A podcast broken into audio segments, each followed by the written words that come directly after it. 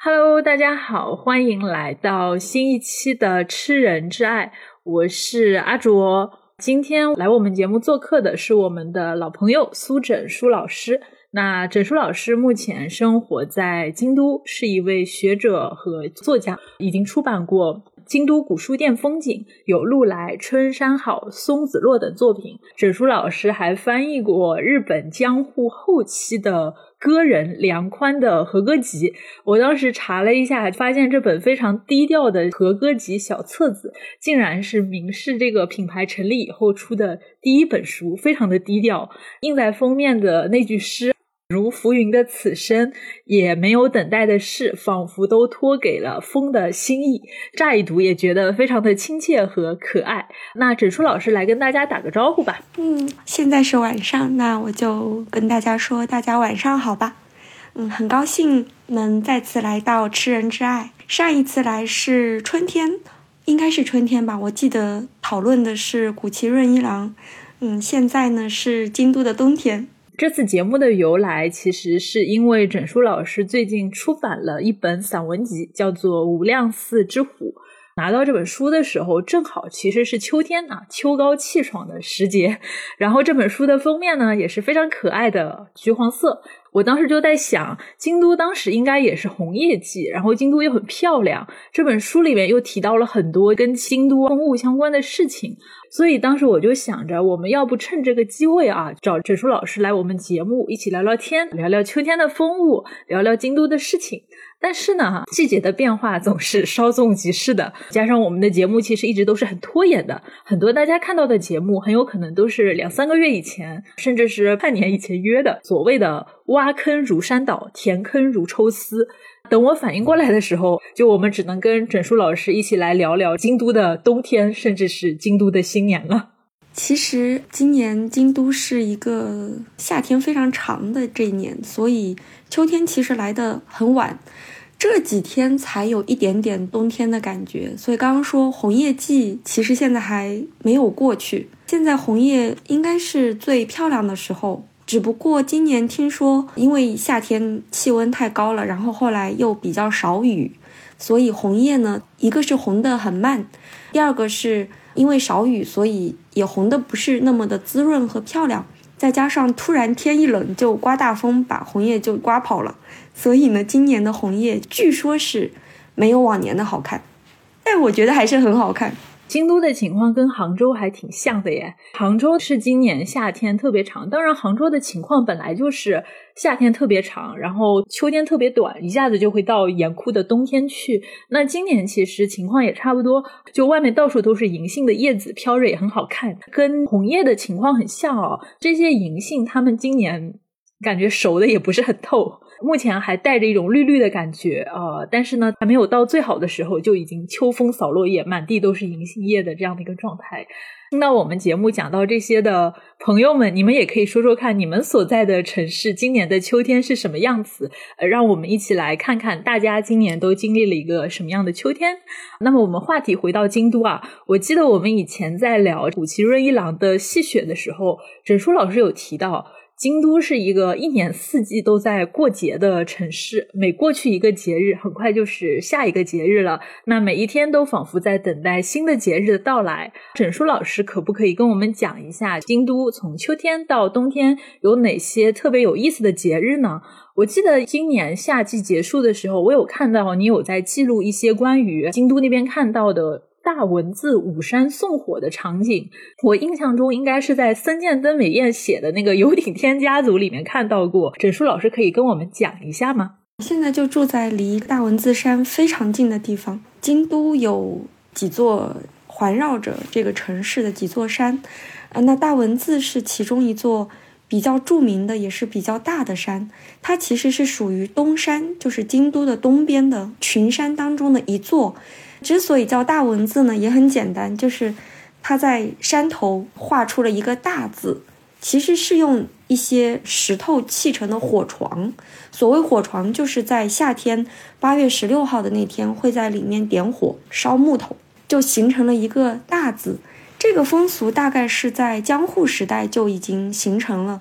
具体而言是做什么的呢？它是过去旧历中元节就是旧历七月半的时候，祖先会回到家里面来嘛。鬼节结束了，就中元节结束了，那要把祖先送走，就是中元节的后一天要把祖先送走，所以呢，就在山头点起大字火把的一个形象。那不仅仅有大，此外还有四座山，还有一座大字，那个大要小一点，且在京都的西边。那以京都人的概念，西边就是左边嘛，所以把那个大叫做左大文字。那此外还有妙和法，就是妙法莲华经的那个妙法两个字，还有做成船形的纹样。那还有一个鸟居形的，哎，我数了一下，好像有六个山，两个大文字，也许它算成了一个，我也不太清楚。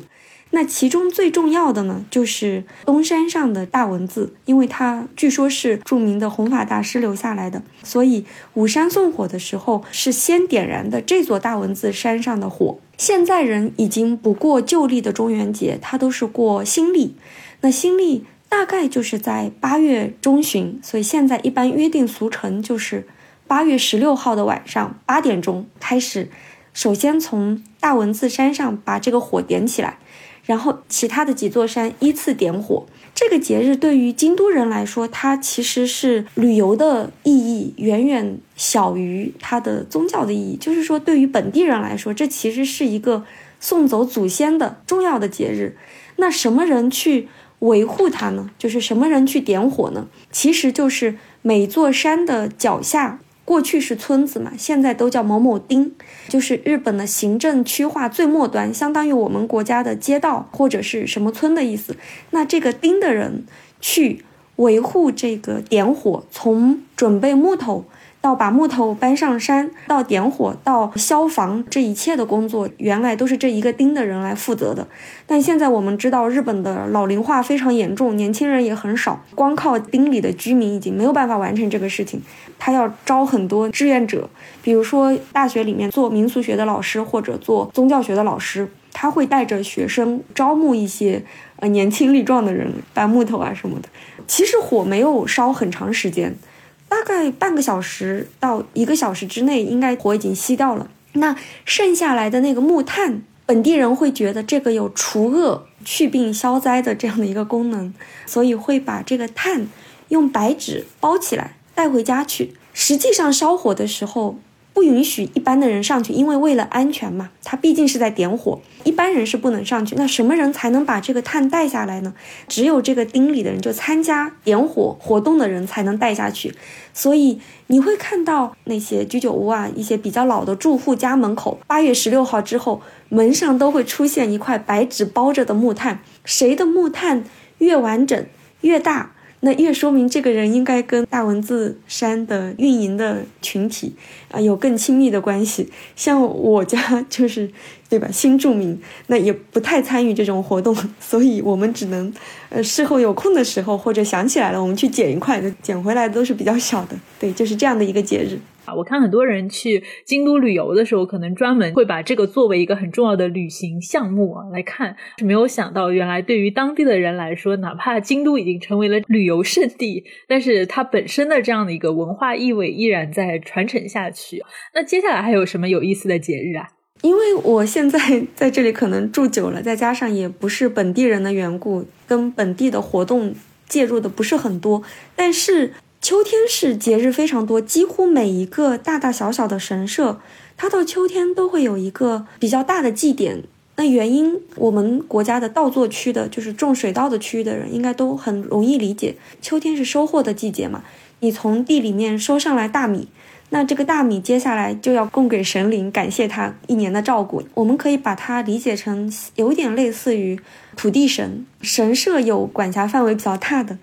那其实更多的还是管辖范围很小的，比如说我住的这个地方地名里面叫净土寺，那净土寺这块其实它都是有一个叫八神社的一个很小很小的，就在银阁寺边上的一个小神社，在它的管辖之下。那到了秋天，十月中旬到下旬之间的某一个周日，那个神社就会有一个所谓的神鱼祭。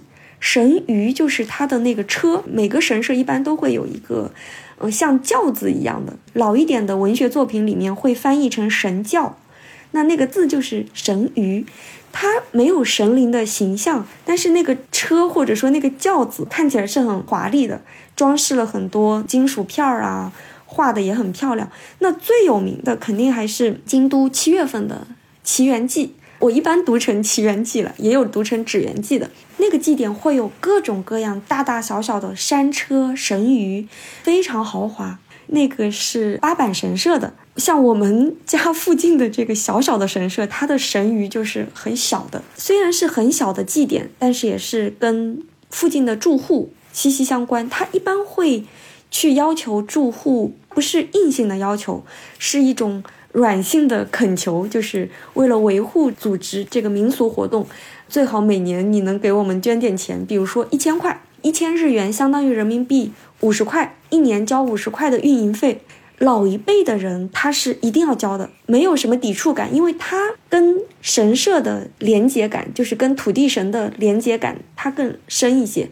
那我们年轻人加上外国人，那没感觉，他们甚至都不会来找我们，不会来问我们要求说，哎，你要不要给钱？他就默认你不会给钱。也会有一些，比如说我有其他的宗教信仰，神社绝对不能来找这样的家庭要钱。可能我以前也提过，就是日本每一个以丁。为单位的这个小的区域，它都有一个相当于居委会的町内会，它不是政府组织，它是一个纯粹的民间自治组织。那町内会呢，一般都跟当地的一个神社是有一些连结的，神社会通过町内会去收一些维持费啊什么的，相应的会给町内的每一个住民发那种。所谓的神札就是一张纸，上面写着，比如说这个神社的名字啊，什么家内安全，祈祷这个全家安全之类。对于老一代的人，大家还是比较信的吧。那个感觉，在我看来，就是相当于土地神一样，它不是一个很级别高的神奇，但是呢，又是一个你到了这里要拜一拜的那种感觉吧。像这种比较规模小的神鱼的游行，它也是非常热闹，一般是从上午到下午。或者是中午穿着和服，或者是穿着专门的服装的老老少少，一般都是町内的人，他们就会把这个神鱼放在车上，把它拉出来，在町内的街上转一圈，敲锣打鼓呀，吹笛子呀，搞出各种音乐来。刚好那天是礼拜天嘛，所以我刚好就在我们家旁边，就围观了这一幕。那我会发现，当那个音乐响起来的时候。家家户户都到路边去看热闹，它不是一个很大的，它可以说是一个非常规模小的祭典，但大家都觉得很有意思，都站在路边看。我注意到一个特别有意思的小细节，就是这些车、这些神轿都是比较高的，它有些会有一个高高的一个像剑一样或者是什么样的东西顶上去。那它在现代的街道上走，呃，其实很容易碰到电线。我就注意到一个细节，那个车上专门会有一个不是神职人员，就是一个志愿者。他拿了一根比这个神教上的棍子更长的棍子，那个棍子顶端有一个 Y 字形的装置。当接近这个电线的时候，他就把这个竹竿竖起来，把电线挑起来，让这个车顺利通过。我看到这一幕，觉得嗯，大家想的非常周到吧？这个属于地域的，就是每一个小区域的。嗯，小的一些活动，稍微大一点的庙里面呀，或者神社里面，一般到秋天也必然会有类似的活动。此外还有很多要我说吗？我光说一个就花了好长时间。我觉得我们这个节目提纲列错了耶，应该把整期节目都专门用来聊京都的节日啊。那不管怎么样，还是请整数老师再跟我们分享一个节日吧。嗯，那我想一想，因为前几年其实我们都知道，因为疫情的关系吧，这些活动都停止了。今年其实是日本全面恢复这些活动的第一年。其实到去年还有很多寺庙神社是取消了这个活动的。我刚刚提的都是神社，那其实，在寺庙里面，每到秋天的时候也会有活动。比如我家附近还有一个天台宗的寺院叫真如堂，我可能经常提起它，我非常喜欢那这个庙。每到十月下旬二十五号左右，或者是十一月上旬之类，我这个具体的日期不太记得。它有一个叫十五夜的活动，简而言之就是僧侣会念十个晚上，应该是一直在念经，在祈祷。那他们还会敲一种。古老的乐器，它其实有一点像铜鼓，中文应该是叫筝吧，我不太清楚那个中文中有没有这个乐器。总之，它长得非常像一种铜制的有点像锣，又有点像鼓的一种竖着的放的一种装置。那谁去敲呢？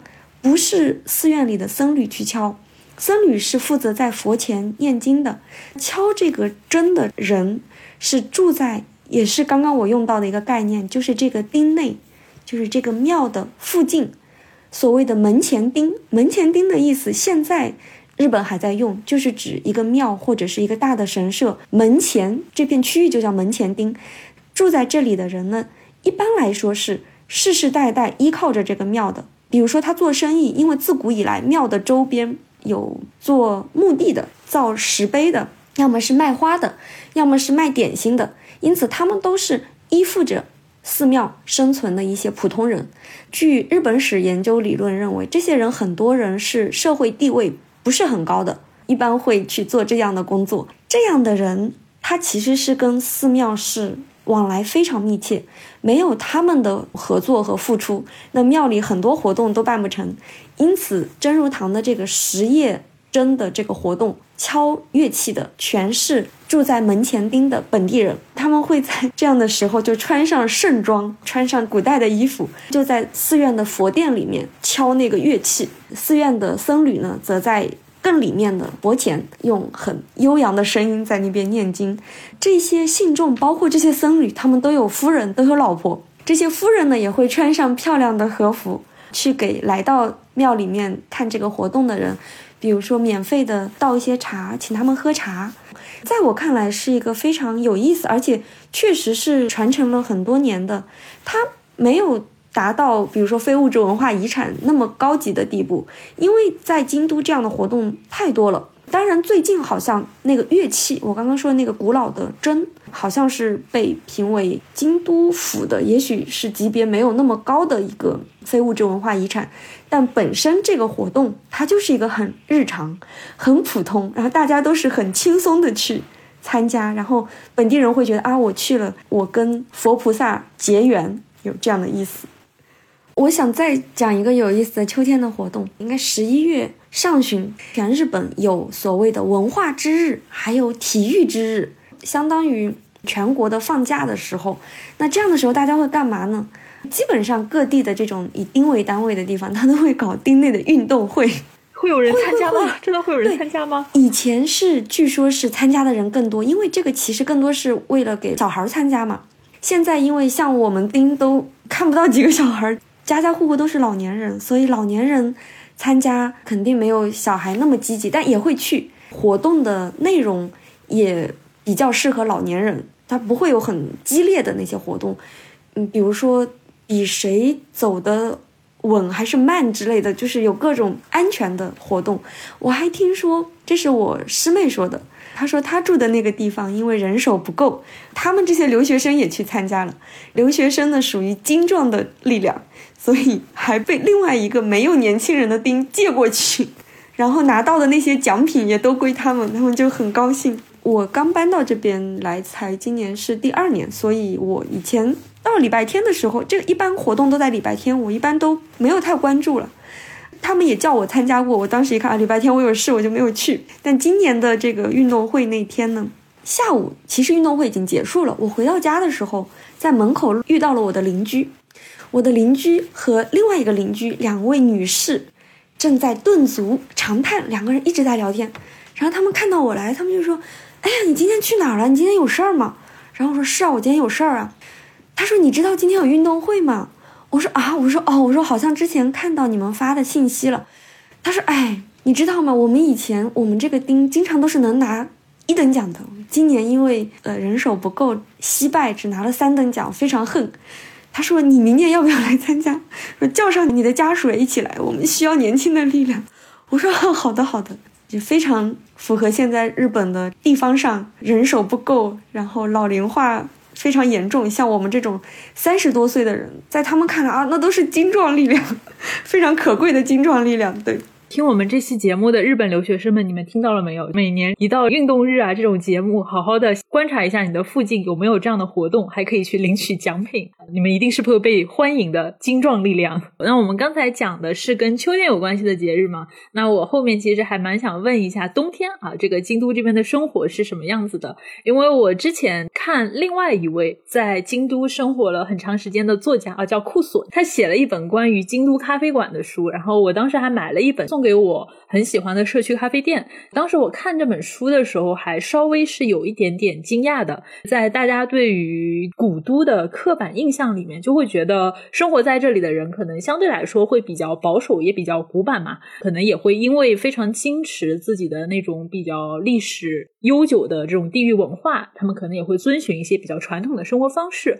所以我当时看那本书的时候，我就有点惊讶啊，京都竟然有这么多精品咖啡馆。因为大家之前看关于这个京都的书嘛，那可能更多的就会去看一些比较传统啊，能够体现日本特色的那些东西，比如说像库索的之前的一本书，他写的是居酒屋，整书老师也是写古书店，像这种寺庙啊、古书店啊、居酒屋啊这些听上去老老的、旧旧的东西，就显得很京都。所以其实也蛮好奇啊，长期生活在京都的话，对于不同的文化的交汇会有一种什么样的体验啊？就举个例子。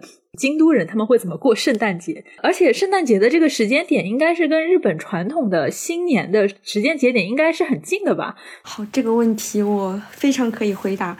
怎么说呢？我们很难说哪哪人就是什么什么样的这个句式。我现在说的是一般人，就是普通常见的市民。我说的也不是那种高雅的。什么非物质文化传承人，或者是代代家里面守着一个大寺庙、规矩特别重的那些人家，应该也不在我等平民老百姓的，就是了解和熟悉的范围之内。比如说我的同学，还有我的花道老师啊，还有我，我一直在上韩语课，韩语课的另外的两位同学，他们都是土生土长的京都人，大多数时候，你感觉不到他们的。什么矜持啊、高贵啊，或者说高人一等啊，他们其实是没有的。什么样的时候你会感觉到啊？なるほど、やっぱり京都の方ですね。到底还是京都人？什么时候呢？就是我觉得，比如说一些特殊的节日，像对五山送火的执着。就我我那些那两位同学，他们都是四十多岁的有工作的女性，他们认为。 八月十六号，那是一定要在家里面看五山送火的，而且一定要看到，才算今年这个心安顿下来了，这年才算过了。而且过了八月十六号这一天，我的好些本地朋友，我们见面了，我们就会聊起来，非常自然的一句，啊，五山送火已经结束了呢，秋天已经来了呢，不是那种文学性的叙述，他们是一种非常自然的啊，每年我的脑海当中的时间。季节的变换是以这一个节日来作为区分的。那我每次观察到这点的时候，我都觉得啊很有意思。我听他们说过一个很有意思的细节，就是说京都人他对于京都是什么样的感觉？他真的有那么多的骄傲吗？其实这种主题的书也有不少翻译到我们中文世界来，比如说讨厌的京都人啊之类，京都人自己吐槽京都人，确实是有的。但是在我看来，很多时候。京都人平常生活，他没有这个意识，他可能很多话是说给外地人听的。在一个比如说有外国人或者有外地人在的场合之下，被人问起来，哎，京都人是不是什么什么样？哦，然后他们这个时候才会反映出来，哦，是哦，是这样。其实平时大多数时候，我觉得他们就是过着普通人的生活。但是有一个细节特别有趣，我听说京都出生的女性，很多人呢，如果他的另外一半，比如说是大阪人，他绝对不想住到大阪去，理由就是我住不惯大阪，太嘈杂了，死妹奶不是能住的地方。然后我就问那怎么办呢？因为京都其实不是一个工作很多的地方，公司其实很少，多数都是服务业或者是很少的这种教育业了。真正要去大公司工作的话，你必须得去大阪，嗯，这样的地方。我就问那怎么办？怎么解决这个夫妇俩之后生活在哪儿的问题？答案很简单，要么你跟我住京都，要么我们选一个第三地，京都和大阪我都不住。比如说我去住到神户，或者是我去住到大京，就是滋贺的大京。当然这肯定不是绝对的，就是说有有这样的一个现象，我觉得很耐人寻味。嗯，那回到刚刚的京都人怎么过圣诞这个问题上，京都其实也有基督徒啊，那肯定不是很多了，非常少。日本的基督教的信徒非常非常少，总人数应该远比不上我国，就是人口占比也远比不上邻国韩国，但还是有。所以走到京都的市内，就是或者市郊外，你无论走到哪吧，你还是都能看到教堂这样的存在。教堂会有活动，这毋庸置疑。普通人过圣诞更是一种跟宗教没有关系的活动，主要是买东西啊。那其实从现在十一月底开始，那街上已经出现各种跟圣诞有关的符号，比方讲那个圣诞红的盆栽、花环，很多京都人，我觉得可能日本其他地方人也会吧，就他们很喜欢买或者做圣诞花环。就是用那个树枝把它弯一个圈，然后在上面插上各种果子啊，或者装饰各种东西。这个跟宗教信仰没有关系。我看几乎很多很多人家店里面更不用说，像刚刚我们说到的咖啡馆，比如说书店，很多这样的地方，你都会看到圣诞节元素的存在。我认为，就是大家想趁这个。怎么说呢？它毕竟装饰了也很漂亮嘛，想趁过节的名义来装饰一下自己的店或者自己的家。我观察了，我家附近肯定没有基督徒了，家家户户一到十二月十号左右的时候，家家户户门上都开始挂那个很漂亮的圣诞花环，每家都争妍斗艳似的，都很别致。此外，就是买圣诞蛋糕啊这种。那因为刚刚我们也说到圣诞节和新年，它。连在一起嘛，虽然说中间还是有几天他是不放假的，对于正经的像公务员或者大公司这种，他不会连着放假。但是像学校呀，还有一些小的一些企业，他可能会放一个长假，就是把圣诞节和所谓的年末年始，它连在一起放假。尤其是学校、大学里面会这么放，到年末大家都不想上课，那大家就很 happy 啊，就聚会呀，出去玩呢。前几年就是出国玩呢。那其实对于年轻人来说，现在日本的年轻人打工的还是非常普遍嘛，大家生活都挺忙碌的，所以年末对于年轻的，尤其是十八九岁、二十岁的大学生来说，年末意味着我可以趁这个机会疯狂的打一阵工，多赚点钱，因为这个时候打工的那个工资也比平时更高一些。哎，感觉也还蛮好玩的。我们把话题带回到《无量寺之虎》这本书吧，因为我其实一直知道枕书老师平时会写一些文章啊，记录京都的日常生活。当然，有的时候可能比较短，就是一些小片段放在豆瓣上面。然后有一些可能就是放在枕书老师的公众号“云养楼日记”上面，然后包括有的时候也有看到枕书老师会给国内的一些媒体平台供稿。但是等枕书老师这本《无量寺之虎》出版之后啊，我拿到书看目录的时候，还是有一点点惊讶的。我发现就是枕书老师虽然相对来说比较低调啊，但是这个出书的频率是非常稳定的。以年为单位是非常稳定的，会把一些写作的结果结集出版。所以我当时其实也蛮好奇，就是像现在这样一个节奏啊，已经变得很快，然后也很急的时候，大家对于这些比较慢的东西，其实已经会产生一种焦虑感了。只要你是一种停滞不前的、站在原地的这种状态，很多时候就会让人产生很焦虑的感觉。那像整书老师这样能够沉下心来，一直就是去写身边的事情，去关注甚至是过去的事情，我就觉得这样子静下心来写东西还是很需要信念感的。所以也很想问问整书老师，你自己是觉得出版，比如说像《无量寺之虎》这样一本主题，感觉好像是一直在。对吧？往过去看，然后在怀古感慨，在叹息，对吧？这样的一个散文集，在现在有什么特别的意义吗？以及作为一个写作者，在心境上这些年有没有一些什么变化呢？会不会担心，对吧？曾经的那些读者啊，现在也已经被快速变化的生活给绑架，也再没有心力啊去读你的这些记录。而年轻的读者可能也根本就不会再去关心这些看起来有点老老的、旧旧的这些风土人情的东西呢？这个真是一个尖锐的问题。不过我很喜欢，我觉得可能我的读者群体本来就不是很多。那我对自己的定位呢，也完全不高吧？可能一开始我就认为自己就小众吧。可能我在二十岁出头的时候，还会为了生计，就为了生活，一年比如说写写一些我自己可能也觉得莫名其妙的小说。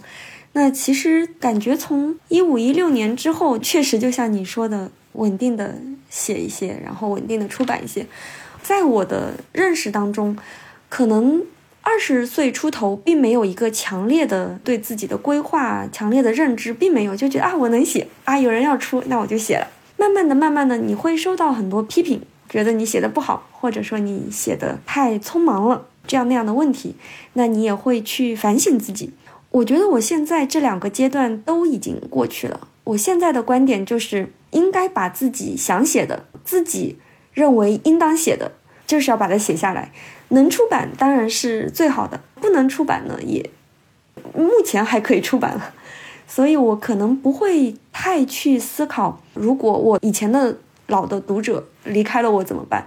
因为我可能一直都是跟读者保持着相当的距离。如果有人愿意看我的文章，那是最好的。那如果你对我觉得啊，对你很失望，啊，你怎么写成了这样？就我可能不太会为了这些评论去改变自己原先的写作的方向，或者写作的意图也好，计划也好。我越来越清楚地认识到，就是我觉得我们写的还是太少了。你说女性写作也好，还是每一个个体独立的个体去写作也好。我认为我们的声音还是太少了，因此，不管是我在写过去的事情也好，还是在记录当下的事情也好，我自己认为我是应当写下去的。一年出一本，其实还是有有一点，嗯，怎么说呢？你很难说它是一个自己每一个字都特别认可，觉得啊这个写的特别特别好，肯定不会这样。但是我觉得在长期稳定的练习之后。应该会自己写出更接近自己理想的作品来，就像什么感觉呢？比如说，你种一棵树或者一株植物，它结果或者开花的时候，它会有大年和小年嘛。它有些时候天气不好或者今年状态不好，那它结的果子就少一点，开的花也不太好。但是它积蓄几年力量呢，它可以有一个大年。今年的花开的比较好，可能我也是这样看待呃自己的作品。无量寺之虎，我我不知道它是大还是小，但是我自己觉得我是可以把这个拿给读者看的，所以就出版了。哎，我真的觉得刚才那段话应该用日语说，然后配那种中文字幕，然后边上就是一个 NHK 的那个纪录片，然后屏幕的中间就是一个人正在磨他的刀，然后做寿司在那边。嗯，我不知道我能不能做到最好，但是我知道每天这样子练习下来，就是把这件事情做到极致。不过我刚才整体听下来啊，就我有一个很深的感受，就是觉得好像对于女性来说，真的，当我们跨过三十岁的门槛的时候，真的整个人都变得更自由了。我在想，现在可能时代也变化了，现在的年轻的女生肯定比我当时二十岁的时候自由多了，观念也好，各种方面也好。因为我一直写日记嘛，我回过头去，有时候会去翻一翻日记，整理自己文稿的时候会去。看一些以前写的东西，那现在都是十年前，二十几岁已经是十年前的事情了嘛？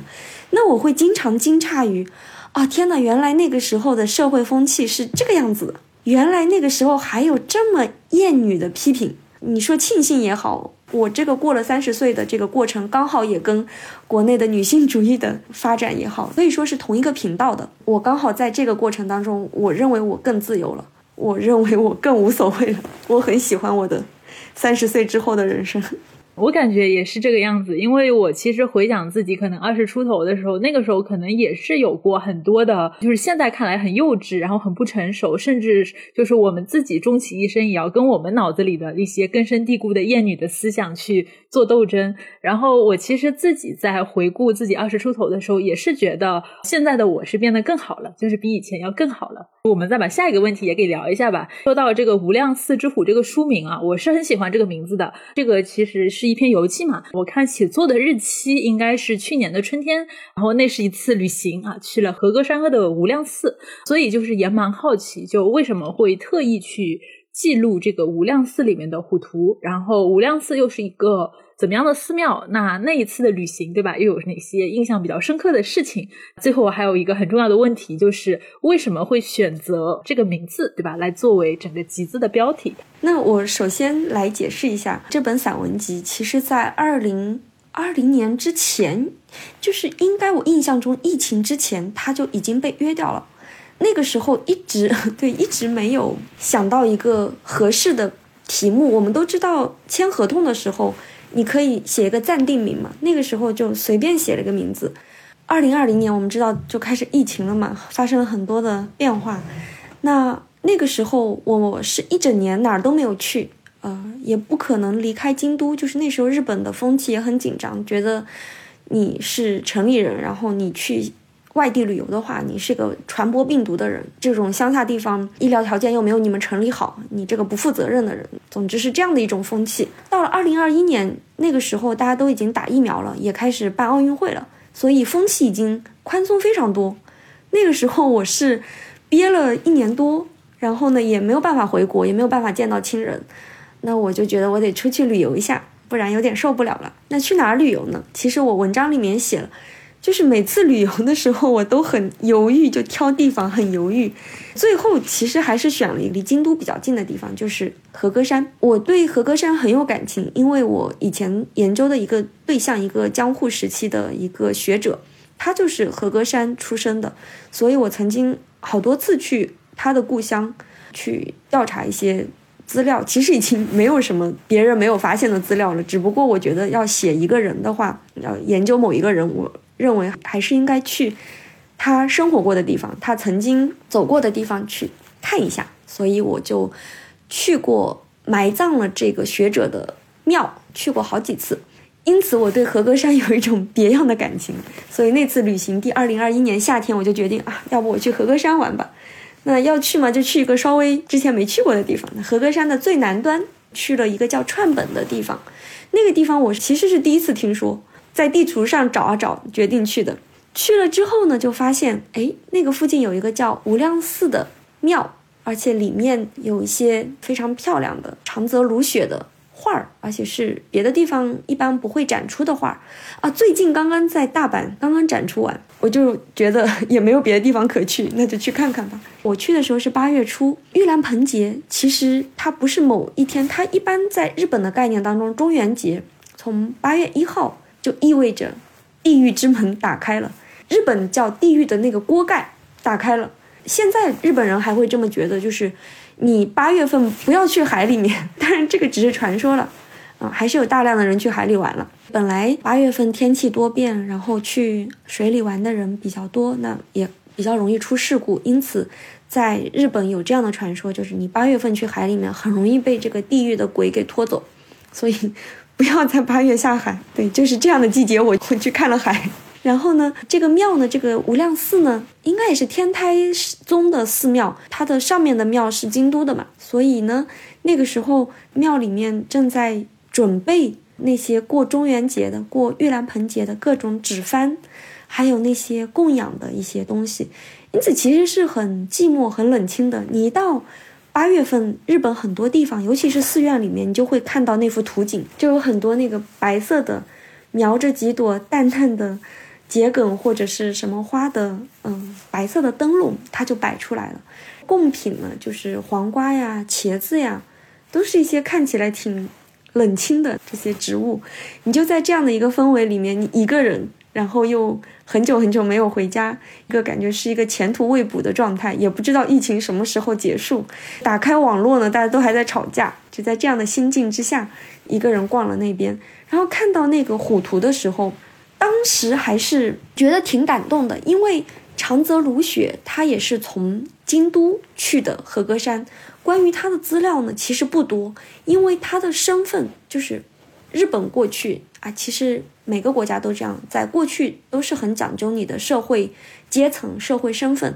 如果你不是一个社会身份比较高的人，那你很可能一篇像样的传记、完整的传记你都留不下来。你哪年生的、哪年去世的，可能都不太清楚。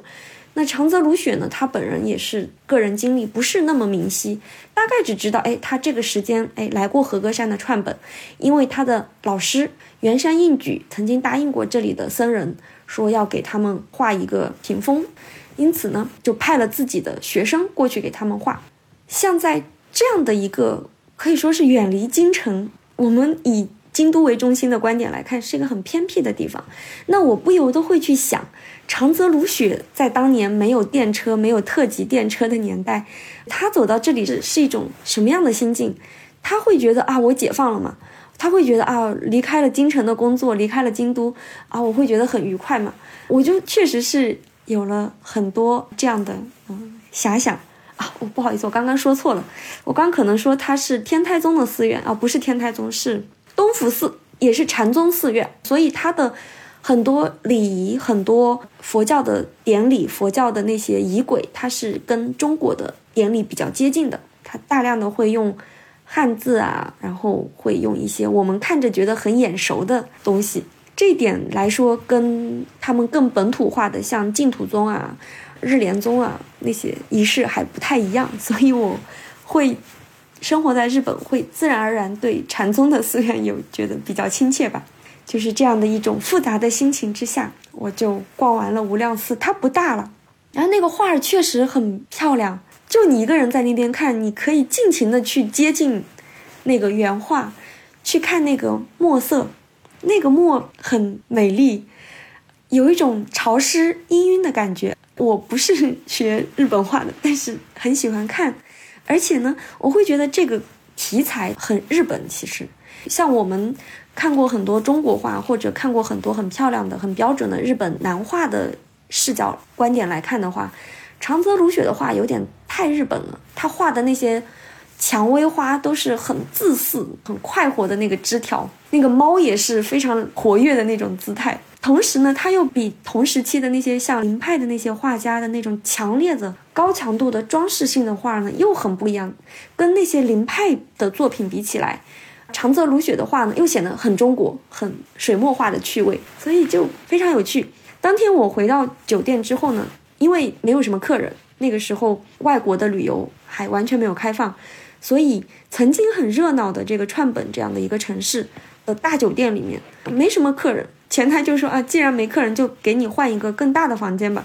然后就把我放到了一间面朝大海的房间，我就觉得啊，这一幕有点太奢侈了。其实我是个平时生活很简朴的人，第一次来到这么大的房间，啊，面对这种海景房，觉得这幕好像是过去的文豪才会住的地方。然后就觉得我应该写点什么，然后我就面对着这个大海，面对着落日，我就想到了《无量寺之虎》这个题目。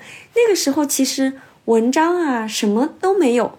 嗯，书呢也还没有写完，但题目先有了。对，我就跟我的编辑姐姐，就是要做这本书的编辑姐姐，我就说，我们就叫这个题目。对方也说啊，太好了，有了这个题目，我就对这本书放心了。哎，真的很有意思啊，就有了名字，就有了信念感。我一般写书的话，确实是会先想到名字，然后这本书的形象就会形成，也有书已经写好了，大概的印象也有了。但是我还没有想到这个书应该叫什么名字合适。此前还有一个是我先有了题目再开始写的那个，就是有路来。那我们说完这些山里和寺里的事情，我们再回到现实生活。毕竟沈叔老师在京都生活了十来年，相比于风雅很有意思的那些事情和风景，生活才是最真实也最具体的事情嘛。其实，在无量寺之虎里没有看到，因为除了那些学者呀、寺庙啊、风景啊之类的东西，其实还有很多关于生活细节的一些描写吧。记得中间有一篇我读的很喜欢的，就是关于搬家的故事，这是一个。非常现实，但是又很有意思的话题啊！不管自己目前是一个什么样的状况，然后你生活在什么样的城市，有没有搬家或者装修的需求，但是大家真的都好喜欢看别人搬家和装修啊！我自己在 B 站上面啊，有关注一个很好玩的 UP 主，叫十一区小豪的故事。这是一个专门在东京拍看房视频的博主，他每次都会拍一些很好玩，然后户型有点。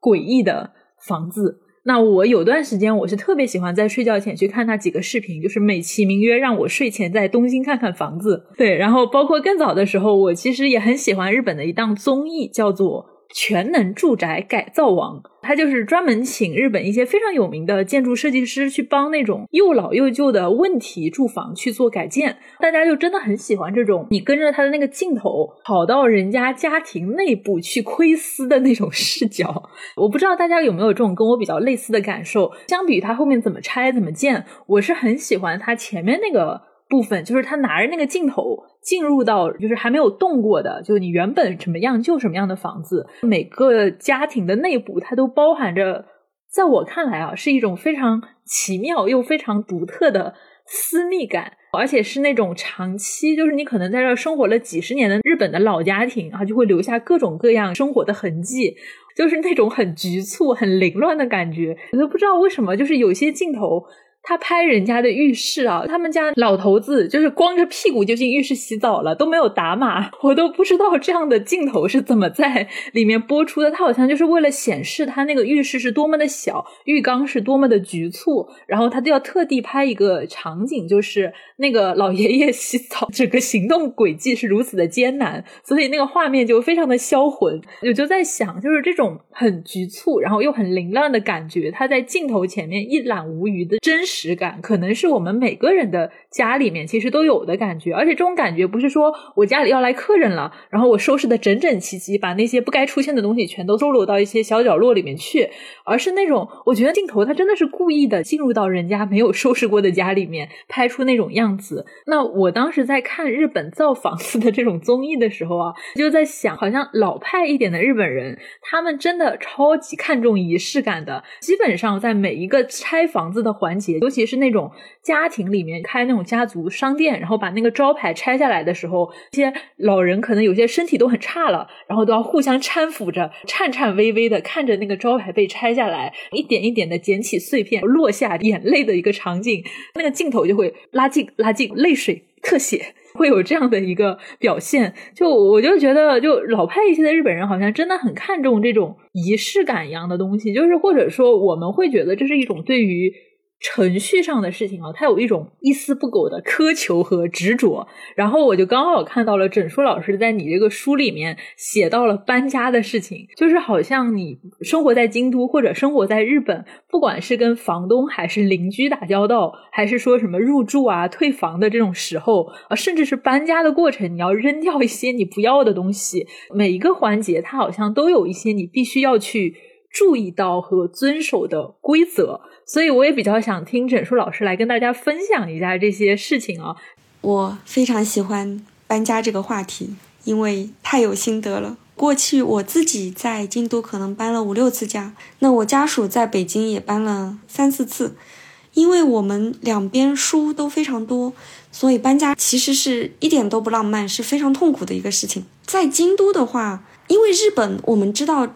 现在少子化以及跟家人生活的机会比较少嘛，所以现在在日本很多事情你都会看到有这样一句广告或者一句宣传语，叫做“女性一个人也没问题”，或者是“女性一个人也很安心哦”。在搬家的公司的广告里面，经常会看到这样一句话，你就会看到这个是当代社会才会出现的一个情形。那我嘛，对吧，就是一个女性一个人，所以我其实经常会遇到这样的广告，也经常会去在意这样的广告。包括我自己买家具或者是干什么事情的时候，我都会考虑我一个人能不能搞定它。搬家是去年二月份的事情。我其实这过去十几年住的地方，一直可能方圆一公里之内吧，都没有离开原先的生活区。但是每次搬家都非常折腾，最折腾的是上一次，因为过去的十几年积累下来的东西集大成到了眼前，就非常的痛苦。那每年日本的新的年度是从四月初开始的，因此呢。每年二月底的时候，大家就会知道你，比如说考大学会去哪里，或者是调动工作会去哪里。一般二三月份就会知道日本的公司这种叫做调动嘛，异动。学校里面也会有很多这样的人事调动的情况，因此二三月份是日本搬家公司的高峰期，是最昂贵的时期，甚至是你给钱他都没有人手来帮你搬这样的情况。同时，垃圾回收公司或者是不要的东西回收的这样的公司，也会在这个时期非常不好约，以及它要涨价。我们应该都知道，现在在日本以前也是了，就扔东西是很麻烦的一件事情。你扔大型的家具啊，扔家电，你可能觉得，哎，我这个家电不是去年才买的吗？尤其是我们身边经常有的情况，像过来短期交流的交换留学生或者是学者来的时候买了一个新的洗衣机或者是冰箱之类的东西，一年之后我要回国了，那我想把它卖给二手店。日本其实还是有蛮多二手店的，你想。我那个时候好几万日元买回来，甚至十万日元买回来，就好几千人民币买回来的东西，我再卖出去，我卖个一两百块，我总归卖得到吧？现实非常残酷，经常是卖不出一分钱，而且甚至他来帮你回收的时候，他还要收你的钱。很多朋友没有经历过这个被收钱的时候，很震惊，说怎么会这样？你可以说他很过分。另外一方面，也是因为大家搬家的时候，一个学期结束，通常都是搬家公司和这种。垃圾回收公司特别忙的时候，他就趁着这个机会来创收一下。我呢没有办法，我当时是花了很多钱来处理我家那些不要的东西，因为搬到新家之后，很多东西都没有办法再要了。比起收拾东西，更痛苦的可能是处理这些不要的东西。我记得早些年，不仅是我当时的国内的网上也有讨论过断舍离这个概念。我记得一开始大家是比较推崇这个新鲜的概念，就啊断舍离好啊，家里清爽啊，这个概念非常好，人生就是要断舍离。但是慢慢的，大家也会有一个逆反的心理，就是觉得这个完全是寡国小民才会想出来的招儿。我家里只要地方大，不需要断舍离，我就是爱这种有烟火气的生活。断舍离终究只是一个谎言。我曾经也非常认同这，我觉得这个不就是收拾一下屋子吗？还要创造一个高级的概念，很不以为然。但是去年搬家的时候，我。痛感为什么日本会这么欢迎断舍离这个概念？因为在他们扔个垃圾都要收钱的这样的环境里面，断舍离就意味着你少花钱，就意味着你更好的维持你的生活。对，那刻我也反思了一下这些年我的日本认识，或者说我对京都的认识，可能跟大多数人一样，我一开始对日本的很多东西都很感兴趣啊，很有意思。然后慢慢的、慢慢的，因为你在这儿住久了，你就会有一个逆反心理。看什么都觉得你要抬一下杠，你要反对一下，你觉得这个不对，然后又慢慢的又过了一段时间，你又跟他和解了，因为现实是这样子的。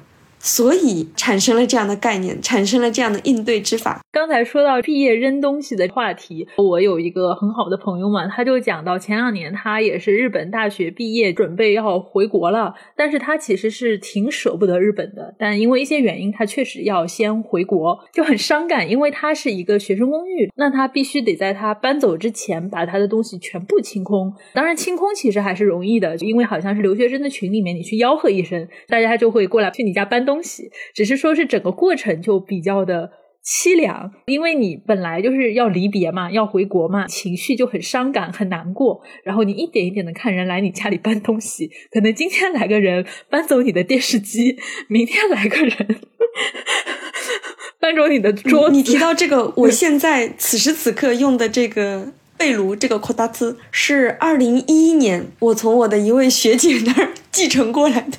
对，然后我那个朋友最悲惨的是，好像是他的床垫吧，在他临走前的三天也被人搬走了。他最后在日本的几天，就是在一个家徒四壁的家里面睡在这个地板上，继续看人一点一点把他的家搬空，最后只剩下。睡在地板上的他和几个行李箱，他最后就是跟我描述那段场景的时候，啊，心如刀绞，泪如雨下，最后怀着一种非常绝望的心情离开了。我想说，这个一点都不绝望，为什么呢？如果你见过在回国前一天家里还没有收拾好的那样的房间的话，那个才是真正的绝望。因为我这些年也经常送别我的前辈、我的后辈们，包括老师们。一般情况下，大多数人都是像你的朋友。那样，阿卓的朋友那样，比较有计划性的把东西一点点的收掉，这个其实是非常理想的。到最后两三天只剩下自己和行李，这个是最理想的告别的方式。最麻烦的就是，哎，我以为我一会儿就收拾好了，但是我到最后一个礼拜突然发现问题不对，我跟好几位朋友都处理过这样的情况，甚至到了凌晨三四点的时候，我们都还在拼命的在打包、在收拾，那个是真正的绝望。我也讲一个小故事吧。前段时间有一对国内来的老师刚刚回国，他们是北方人，他们会包饺子。他们离开的时候，把他们留下来的一点不要的面粉，就是没有吃光的面粉、调味料，还有包饺子的一些工具。都留给了我。刚好又过了一段时间呢，又一对朋友从美国过来，我们就谈起来说，哎，想包饺子。突然他们发现呀，怎么你家会有这些？面粉啊，甚至还有擀面杖啊，还有那种就是我都不知道它的专业术语叫什么，就切剂子的薄薄的塑料片，一套工具都是全的。然后我说啊，因为是从老师那边继承过来的。其实这些年来，我作为一个留守在原地的人，不断的在接收来自老师的、来自朋友的这些。记忆就是对京都没有完全扔掉的那部分东西，在我家里留下来，然后我还一直好好的用着它，或者我一点都不剩的把它吃掉了，我觉得很幸福。嗯，这是留下来的人的，嗯，你说特权也好，或者说我在这样的过程里面，我也。怀着一种很复杂的心情在吃掉它们，一直在使用着它们，会回想起往事。哎，那搬家和这个和邻居的相处之间呢，就是有什么有意思的事情可以再说说吗？那也很多哎。我们刚才一直在说扔东西，我们刚才全在说扔东西，太刻骨铭心了。这对于日本人自己来说也是个。大问题，尤其是年轻人工作的话，在公司里工作就是得面临调动这个问题。现在很多公司三月份才告诉你下一个年度四月份开始去哪里上班，其实是很狼狈的，不然要把你调到外地去。我认识一个朋友，还是扔东西，就是他。去年突然调到了关东那边去，调到了静冈，但是他在京都这边还有每周一次的研究会，他是一个医生，那他觉得搬家太麻烦了。现在京都因为旅游又恢复了嘛，今年这个季度的游客已经超过了疫情之前，超过了百分之零点几，现在人特别多，随之而来的是酒店也变得特别贵。于是我的这位朋友就说：“哎呀，住一晚上那么多钱，我一个月住四次，差不多也是房租的钱了。所以他的房子还保留在这儿。很多人会用各种方式来解决这个问题，要么是租一个仓库，我有北京朋友也会这样。离开的时候东西太多了，那就租一个仓库，把书放进去，租个集装箱放书。那说到跟邻居的来往的话，以前住小公寓只需要跟房东打交道，也。”很麻烦，也不是麻烦吧，就是房东是八十多岁，那时候八十多岁的老京都人，就比较骄傲的京都人，跟他打交道，天天你就要做一个非常有礼貌的人啊。如果你脸上的笑容不够热情，他可能觉得你没有礼貌啊，觉得你是外国人不懂啊。我记得。当时我住进去的时候，我是第一个住进去的中国人。说起来很有意思，这也是种族歧视了。以前有一些人，他不是全部，极少数的一些这种比较难伺候的京都的老年人，他对外国人，就是对日本人之外的亚洲人，这么说有点露骨。所以他，但是如果是美国人是无所谓，太欢迎了。呃，但是美国黑人可能他也不行，他只欢迎白人，喜欢白的。对对对对对，是的，特别露骨。我会经常问到这个问题，说。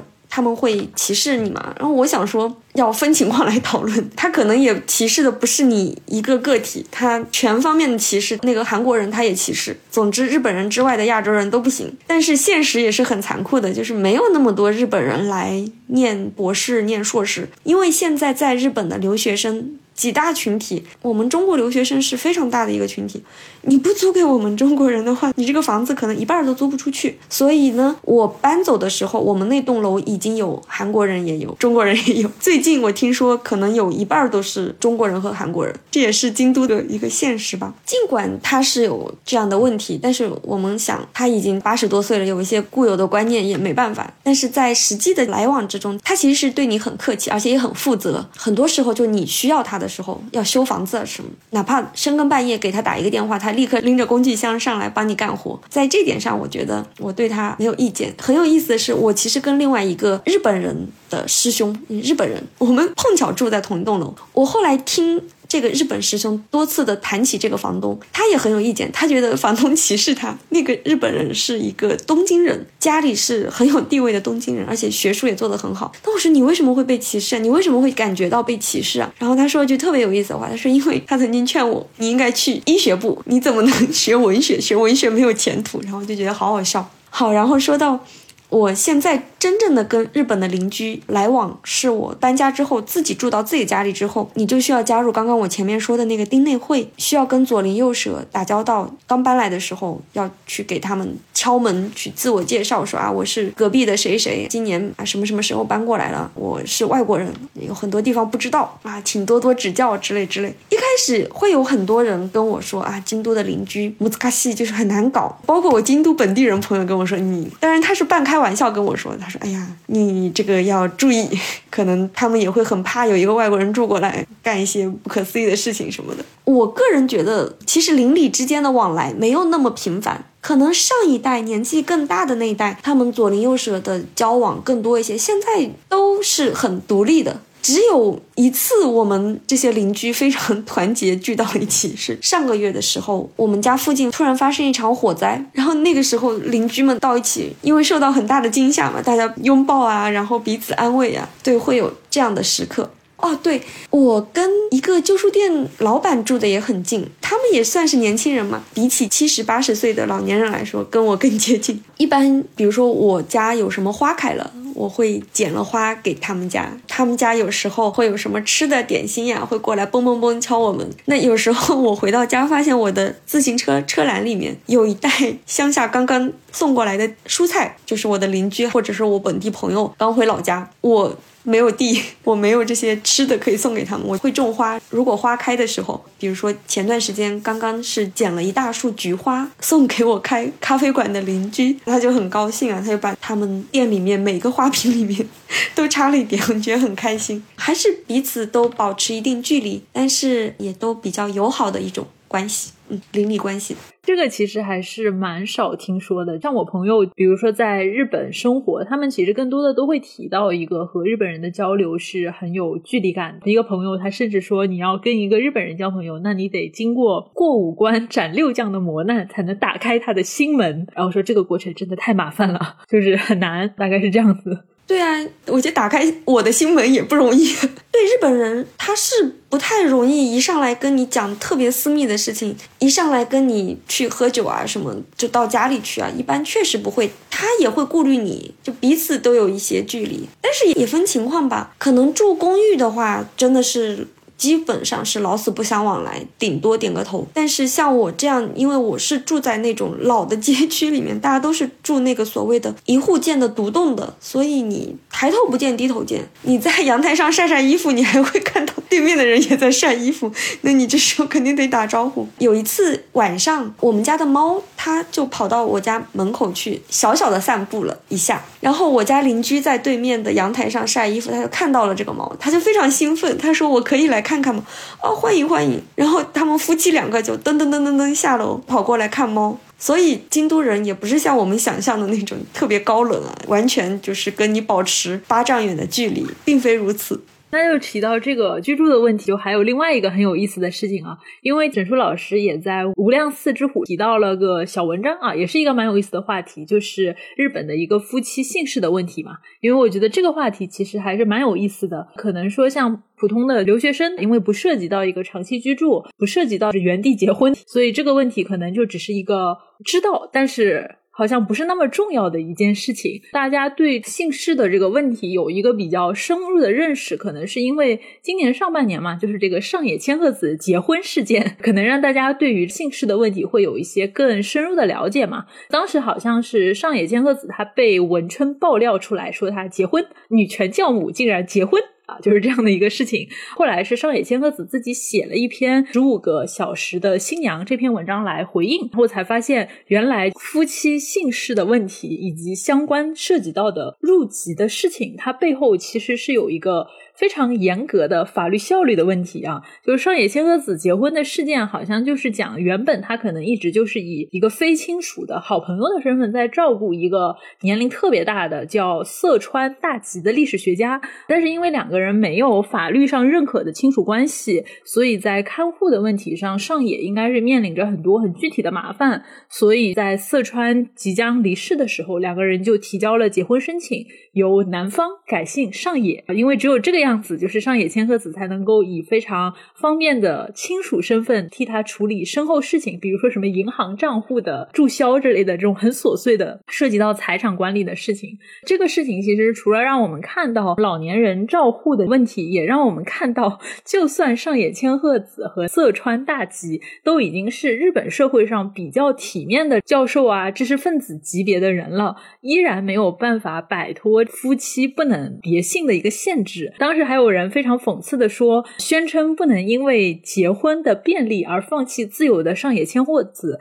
却因为不结婚实在是太麻烦了，所以在最后选择了结婚。正好枕书老师自己在文章里也提到了这个姓氏的问题，也是因为去年的时候，枕书老师的先生呃也去了京都，准备在这里长期生活，所以夫妻同姓的问题就非常具体的。影响到了你们的生活，那整书老师能不能具体的讲一讲这方面，他到底有哪些非常具体的生活经验呢？嗯，首先是我来讲一下上一代的老师们的情况，哎，是我们的老师辈，差不多就是上野老师这一辈的学者们，女性结婚之后改姓还是一个比较普遍的事情，但是。我们知道这个其实除了一些现实的麻烦，比如说你要去换你的各种身份证件、银行的信用卡的上面的那个名字，它都得重新手续办一套，因为你的名字变了。除了这些之外，还有一个更现实的问题，就是比如说学者，我已经用我本来的名字发了这么多论文了，因为结了婚，我以后要换一个名字，那怎么办？哦，这是一个非常现实的问题。在中国也有一些很有名的女性学者，比如说著名的小野和子老师。她就是跟着丈夫改姓的，然后还有著名的森纪子老师，她之前不姓森，她的丈夫也是著名的历史学者森实验老师。可能对于日本学者来说，这个是太习以为常的事情，他们并没有把这个当成一个问题。但对于我一个外国人来说，我是后来参加一些悼念活动的时候，我才知啊，原来这个老师。她的姓氏是跟丈夫改过，原来本来不叫这个姓氏，还是受到一定的冲击。但是比他们更年轻的，差不多现在五六十岁的这批学者，他们已经不这样了。即使女性结婚，不会在发表论文的时候改姓氏。还有一个权宜之计，就是在你的新的姓氏后面加一个括号。就是我们如果在日本看到这样的名字，我们就知道哦，她结婚了。他改姓了，所以在日本的很多填写一些身份资料的一些呃文件上，你会看到有这样一栏叫做旧姓，就是以前的姓氏，这个是专为这个问题而设的。那像我现在跟我同龄同一个年代的学者们，那如果结婚了，在日本完成法律的这些手续的话，肯定要换姓氏。法律上换了姓氏，那你在学术领域怎么办呢？有些人他就无视这一切，我学术领域继续用我的名字。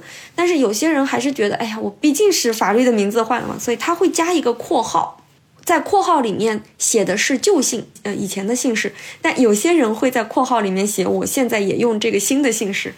虽然问题没有得到本质的解决，但是越来越多的人认识到这是一个问题。那确实也有很多学者因此我不结婚，我跟你同居，但是不结婚。同居的问题也是前面我们刚刚阿卓也讲到了，就是会出现那种法律手续上的，特别是在处理遗产问题啊等等这些很现实的问题。所以有时候这个非常不方便的法律的作用，尽在于此，就是为了让你去处理死后的一些手续。那因此就有很多很保守的言论认为，改个姓氏怎么了？因为改了姓氏，所以我们才是一家人了。所以我觉得这个观念很神奇，至少以中国人的观点来看，这个挺不成立的吧。由此我们也可以看到一些所谓的传统啊，所谓的观念，它形成的历史并没有那么悠久，因为这个可以说是明治之后。日本的新的这个民法，就是所谓的家族制度成立之后，才根深蒂固的形成的。妻子结婚了，你必须改姓。因为我们如果在日本的一些墓地里面散步的话，你们会看到江户时期的，尤其是一些儒者之家、儒学家庭出身的女性，她婚后不会改姓的，就她还是叫某某氏嘛，跟我们国家是一样的。但比如说我在单位里面，在我自己的学术圈里面，我不会面临别人会问，哎。你为什么结了婚之后不改姓啊？因为大家基本上还是比较有常识，还是知道中国的情况的。那我在社会上，就是学术圈之外的世界里面，我会经常会被问到一个情况：哎，你没有改姓啊？然后我说啊，我在中国不改姓，我就会每次都会解释一下，说中国和韩国都不需要改姓。遇到过这么一个有意思的事情，我跟我的一个社会就是普通工作的朋友，学术圈之外的朋友，他年纪有点大了，今年七十岁了。我跟他介绍我的丈夫，我说啊，这个是我的丈夫。然后这位七十多岁的先生自然而然地认为我的丈夫跟我改姓了，因为他是之前就认识我的嘛。一我结婚了，嗯，二我没有改姓，所以推理出来的一个结论就是我的丈夫跟我姓了。因此他就好几次对着我的丈夫喊：“哎，某某某然，就是某桑嘛，他们叫。”然后我的丈夫当时肯定他不会反应过来嘛，每次回头的都是我。后来这个人他就有点奇怪，然后我才啊领悟过了，原来如此。然后我就又一次正式的介绍，我说啊，我们中国是结婚之后是不改姓的，因为我的丈夫的姓氏他姓吴嘛，然后我的姓氏是渠，日文中都是乌，一个是乌，一个是吁的发音，可能在他们听起来有点接近，所以他就误以为我的丈夫跟着我姓。对，很有意思。然后以及我家的门牌上也是写一个姓氏的，所以一般如果是我的丈夫来开门啊什么，不知道的人，他们也会理所应当的用这个姓氏来称呼他。但现在的日本人也有很多变化，年轻人他尤其不讲究这个，年轻人很多人都是不支持夫妇同姓，他们支持夫妇别姓，所以他们觉得中国人这样嗯很好。因此，他们会用其他的方式来称呼你，就是日本的很多这种细节特别有意思。比方说，我以前一直在这里生活，虽然我结婚了，但是我是一个人生活的，不跟丈夫在一起。自然而然，别人是把我当成一个独立的人来看待的，绝对是喊我名字的，喊某某桑的。但是自从我的丈夫来了之后，比如说我们出去一起买个东西，或者比如说一起买手机啊、办手机的套餐之类。这个问题就出现了，我永远失去了名字，永远不叫桑，永远叫奥克桑，就是叫夫人，去称呼那个丈夫，就称呼他的名字。然后这个时候我就觉得 就很无语，我就说哎，叫我的名字就可以了。但是，一般他们不太容易改过来，可能因为在他们服务行业，觉得这个也是一种敬语吧，是一种尊敬的表示，叫这个家的主人叫某某先生，然后叫他的这个夫人，尊称夫人。这个非常普遍。有意思的是，如果是一个很显然是我主导的场合，就是一切都是我在说，然后我的丈夫显然他日语还不太会说的时候，就会出现叫我某某桑，叫我的丈夫就变成了这个先生，他也失去了名字，我就觉得特别有趣。还有一点，我家的这个猫以前在北京的时候，它也看病嘛，有病历卡，在北京它不是那么执着要给你添一个姓氏吧？我们家的猫以前是没有姓氏的。然后来了这边之后，去给他们办保险啊，办病历卡，非常自然的给他们添上了我的姓氏，觉得特别有意思。我们家的猫 现在都跟我姓，这也是日本的家族观念的一个体现吧，我认为。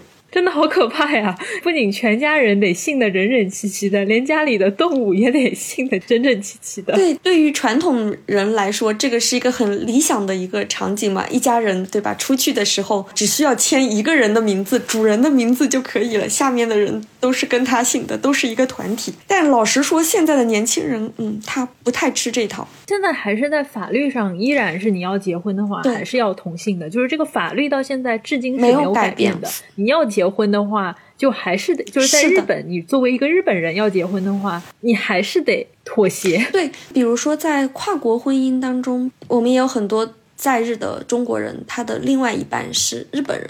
如果他们要走日本的法律的程序，就是入籍这个程序，要领结婚证的话，就得有一方去改姓。那通常是中国这方要改一下姓氏。我个人觉得还有一个更现实的问题，就是离婚了怎么办呢？离婚了就得改过来呀，这其实是个更严重的问题。比如说，你是个社会人，你有社会身份的，你去工作，你改回姓氏，大家都知道你离婚了，你的个人信息就暴露了。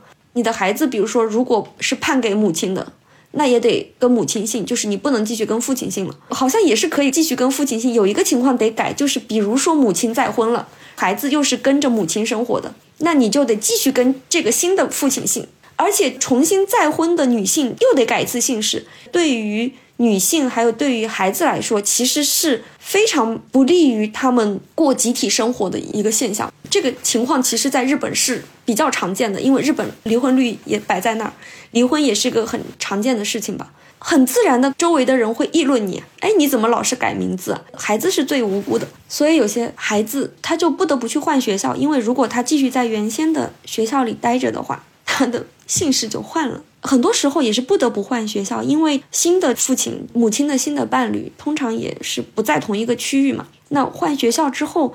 小孩子心里都是很细腻的，我怎么去跟我的老朋友解释？我现在不叫这个名字了。比如说，我给你写信，如果写我的旧的名字，我的信还不一定收得到。对，这些都是很具体的、很残酷的事情。它不仅仅是说我出一个观念，我们每个人都应该拥有自己的名字这一个观念层面上，我要去改正这个法律。它更多的还是基于一个现在的日本社会的实情。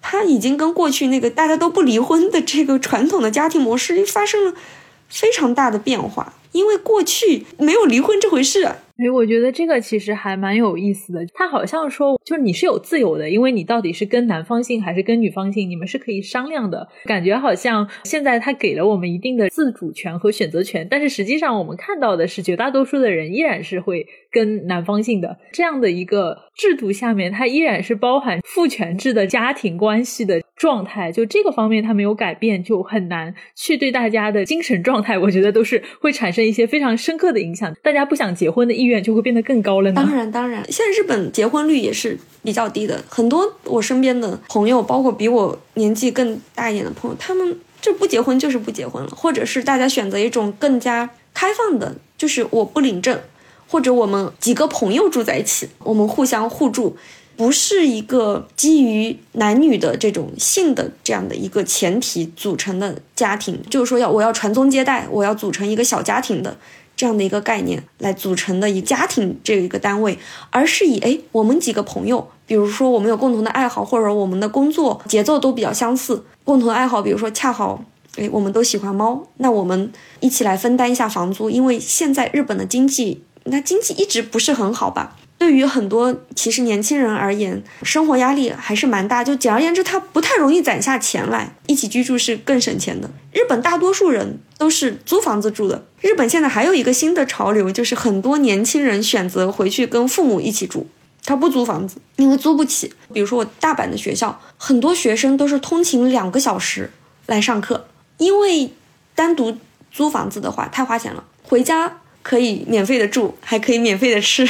说到年轻的一代搬回去跟父母住的这个问题啊，之前看《全能住宅改造王》的时候，因为我是从最最开头看的，那个时候它应该是零二年的前后，就距离现在差不多二十年了。从那个时候看这个综艺拍的户型，绝大多数都已经是老年人的住宅改造了。它里面有确实有太多的房子改造案例，就是原本父母可能住在一个又老又破的房子里面，然后孩子突然要回来了，那么这个房子呢，它既不利于老年的。父母舒适的生活状态，他又不适合老一代和年轻一代，可能就年轻一代也结婚了，然后可能又带着小孩这样搬回来住的这样的一个情况，所以呢，他就提交了申请啊，就是我们要去改造。以前看到这样的剧情，我就觉得，嗯，日本人好有家庭观念啊，孩子好孝顺啊。我现在想到，嗯，经济肯定也是一个很重要的问题。然后包括就是我看那个全能住宅改造网里面，还有一个非常常见、可能经常出现的一个场景，就是一对老夫妇，他们可能也是住在那种。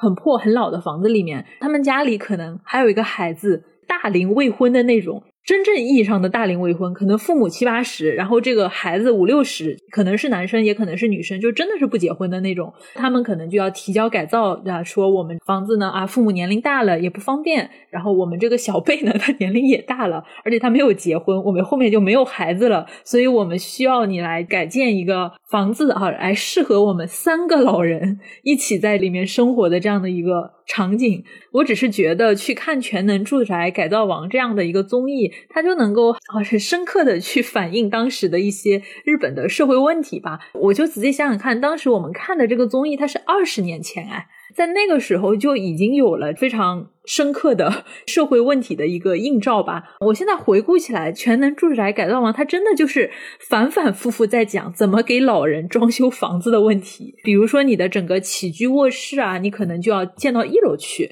那也有可能你的预算不够。那我二楼就放着不动了，我帮你把一楼建造的舒舒服服的，让老人可以在这里生活。像那种你地板不平啊，那就帮你把地板的落差全都给抹平，然后什么浴室啊、什么措施全都做好。提到那个综艺，它已经不再是一个下饭综艺了，它是一个非常深刻的一个社会观察节目。是的，嗯，你刚刚提到的问题，我也有一点要补充的，就是我现在住的这个房子，以前就是老年人住的，呃，老年人和他的孩子们住的。然后呢，老年人后来就去世了啊，孩子们也四散各处，他们就把房子卖了。那这房子到我手里的时候，它是有很多老年人生活过的痕迹的，全部都装了那种老年人方便的那种扶手，比如说卫生间里面有，浴室间里面也有，很多地方都有，然后包括上楼比较安全的环境。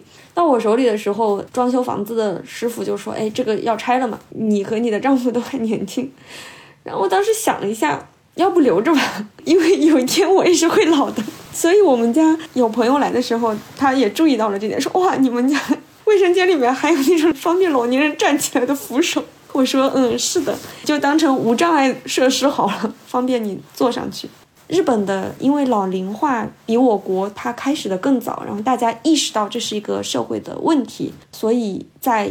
生活中家居啊，包括在饮食等等等等方方面面，只要留意，你就会观察到。比如说京都的那个公交车，它靠站的时候，车身它会倾斜，那个倾斜其实也是为了方便老年人更容易上去。很多很多这样的小小的细节。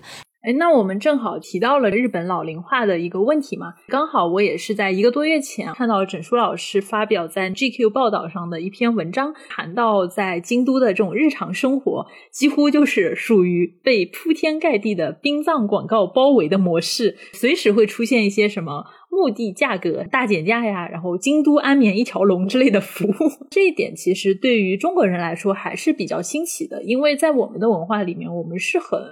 避讳去谈论死亡的，像什么墓地啊、纸钱啊、祭祀啊之类，反正跟死亡的仪式相关的东西，我们好像就只能在每年特定的一些时间和特定的范围里面去谈论它。如果你直接跟父母谈论这些事情，可能也都会觉得很不吉利。但是其实我们都知道嘛，不远的将来都是我们要面对的事情。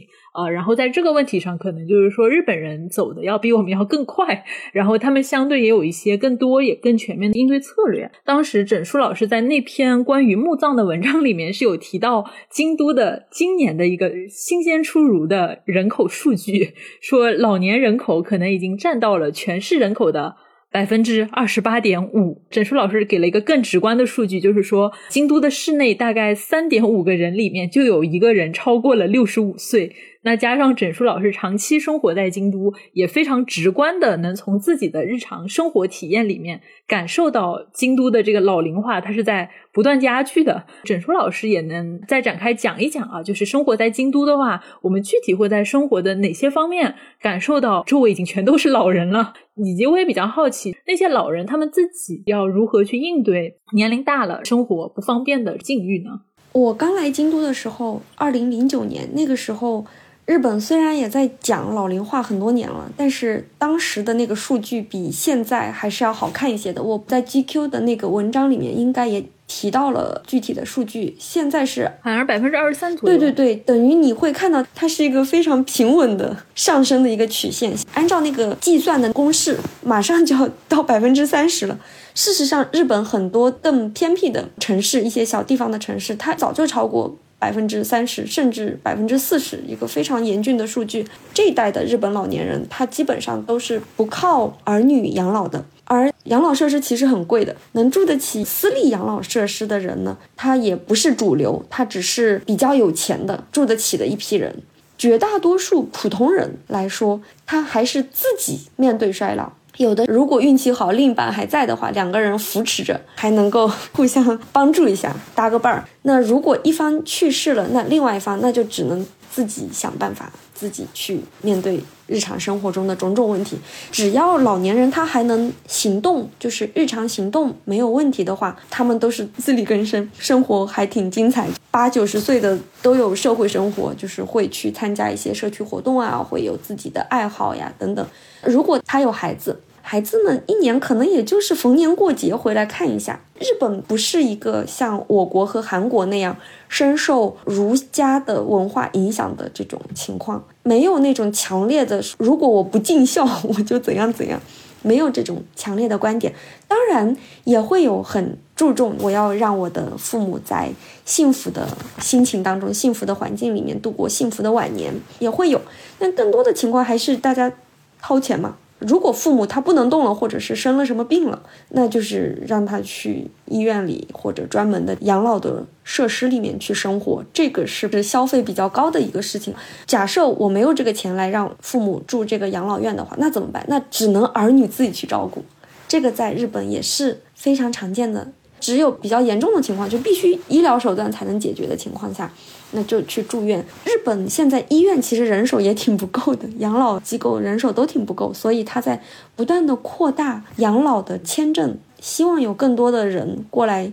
啊，说白了，说的难听一点，就是希望有更年轻的劳动力来给他们干这个活儿。日本一九年开放了这个借户的签证，所以现在有大量的越南人，尤其女性居多，去从事这个工作。日本人自己的话，当然也有很多人做这个工作，但还是人手不够，因为老年人太多了，增长速度也非常快。因此，医院也会尽量的推荐老人，只要你还能动，还能自理，请回家吧，在家里面对大家都好，又节约。因此，像我的左邻右舍，轻易你能看到八九十岁的老人，有的很健康，他还能够买东西啊、爬山啊，甚至八十多岁的老人，有些九十多岁的人，真的是被佝偻着，要一点一点慢慢的走，慢慢的走。但是他们也基本上是生活自理，有的还在做手工，还要去服务社区。真的又很符合日本人不给别人添麻烦的 刻板印象。他们真的是有这个倾向。之前我看你写的这个文章里面也有提到，身边的那些老人就感觉自己老的已经差不多了，可能也会以一种交代后事的心情，不停的去托付东西。那种我们刚才讲到的毕业季、就业季的断舍离的现象，好像在他们的人生的晚年就也开始发生了，就怕自己可能突然。去世了，我可能留下了一堆可能很珍贵的以前的那些东西，但是对于帮你收拾遗物的后代来说，很负担的那些遗物，他们可能会自行的去 处理掉。基本上每一天都抱着一种我今天能够托付出去一些东西的心情，把自己放了几十年的东西塞给你碰到的什么人。吉金人老师写的《东京八平米》，他最后一篇文章其实也写到这样的故事。他的那个三弦的老师，但那个老师也好像也弹古筝吧，三味线嘛。对对对对对。然后那个老师也是慢慢的要处理自己的这些收藏这些东西，这些乐器托付给学生们。吉金老师在文章中就写，他就是也被托付了，他觉得这个乐器。质量非常好，而且非常昂贵嘛。他觉得比起我这种业余的选手，也不太好意思，不太敢收下。看到那段的时候，其实眼睛一下就湿了，因为这个事情也是我现在经常能够体会到的。我的花道老师快八十岁了，他离交代后事还有一段距离。八十岁在日本算是很 genki 的年纪，日本的八十岁还能干呢，还能工作，甚至。我的老师也在工作，他每周都会去给地铁站插花，每个月有四次吧，去京都新闻主办的一种京都文化教室，教那些花道爱好者，教他们插花。所以他其实是很积极的在生活着，并不是想象中啊，我在交代我的身后事，不是。他每天都在积极的、充实的过着他的生活。一方面，他又在很有计划的啊，想到了我这个东西要送给谁，我就把这个东西托付出去，这种感觉。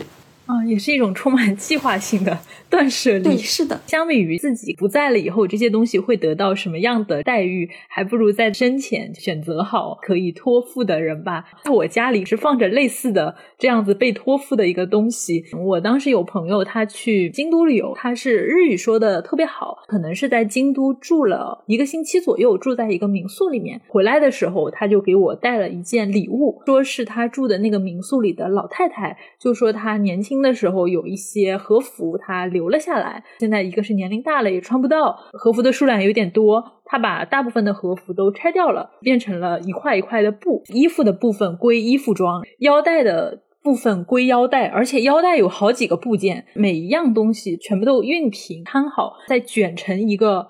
非常规整的形状，收到这样的礼物，我觉得它很珍贵，但是我又非常的不知所措，因为我朋友把这件礼物给我，其实也是因为他收到了这件礼物，觉得非常的不知所措。因为我家有缝纫机，他觉得我可能是在这方面比他可以稍微不那么不知所措一点，所以他把这份礼物转赠给了我。但是没有想到最后的结果是我们收到了这份礼物，其实是一样的不知所措。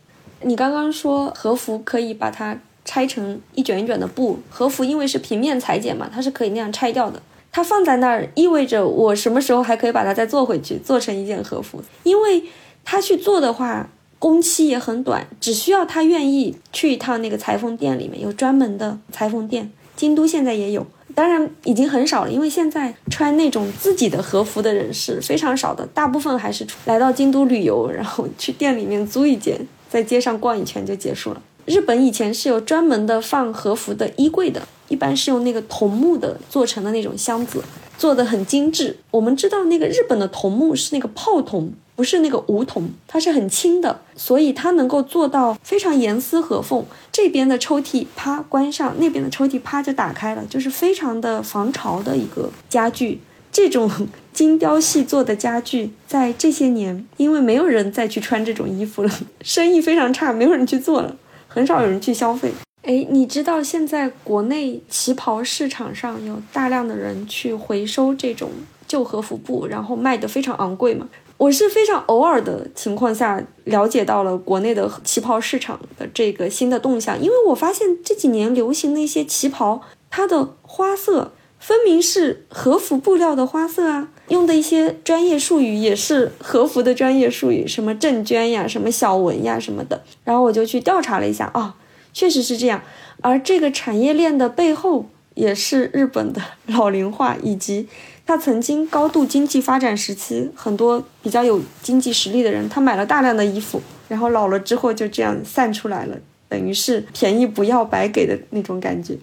刚才讲到的这些问题，还有一个蛮有意思的点，因为我们刚才提到的老龄化的问题，其实是把老年人作为一个整体来讲嘛。但是我们这么多年吧，也听到一些社会事件，同样是老龄化的危机，老年男性和老年女性他们面临的处境其实差异还蛮大的。一个就是整书老师也隐约提到的，就是如果说两个人都在一个家庭里的老夫老妻都健在的话，那么老年的女性往往也是承担家里面照护者的这样的一个角色。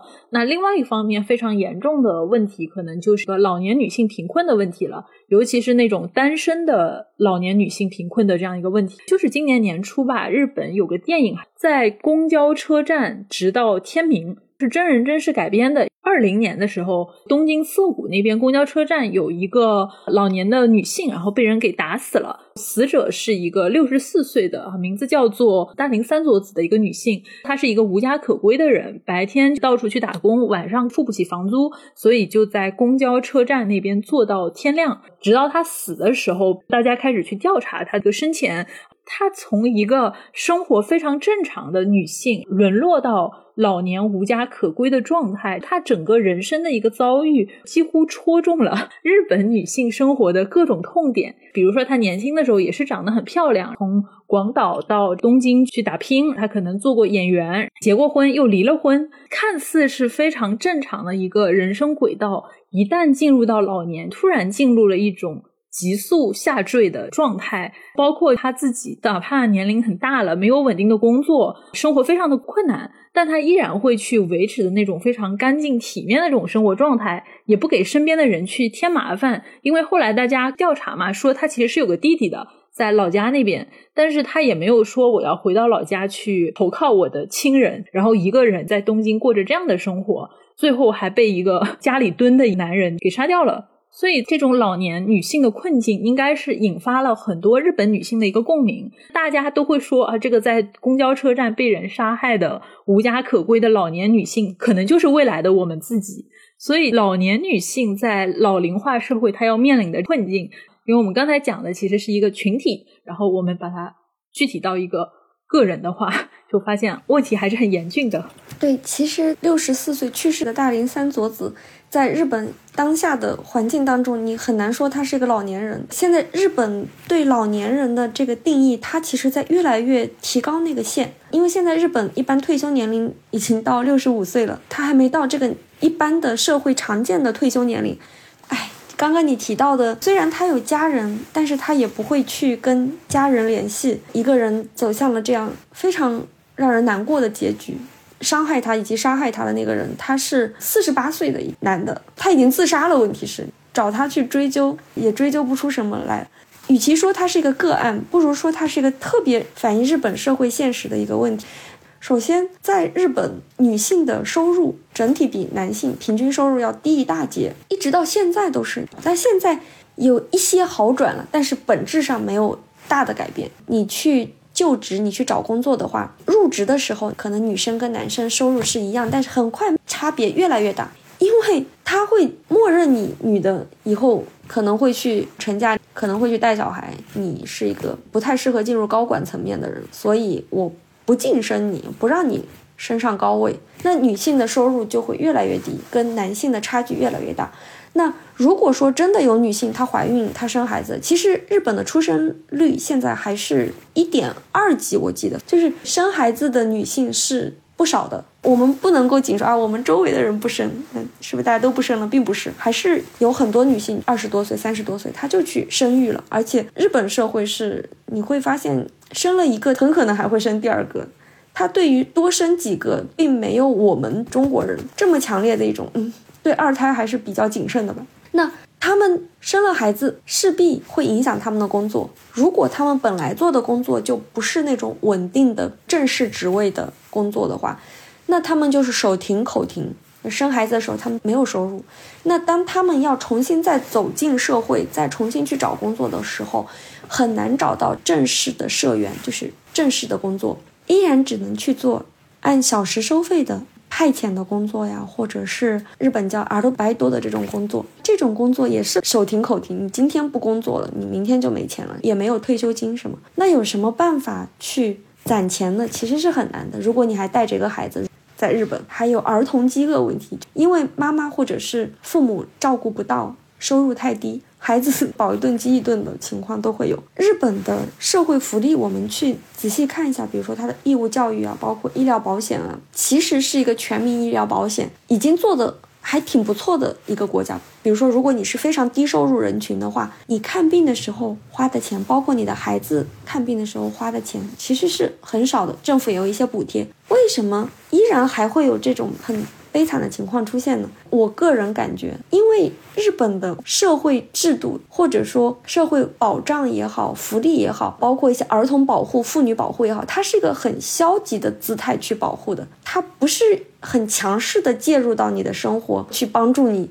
去发现你这个人好像生活有点困难，好像你家有虐待儿童的情况，比如说社工就会很积极的去介入你的生活，并非如此，社工啊各种民间组织的介入的力度是比较低的，这跟我国可能也有一点点相似之处吧，就会觉得你毕竟还是家务事，没有办法很强力的介入别人的家庭。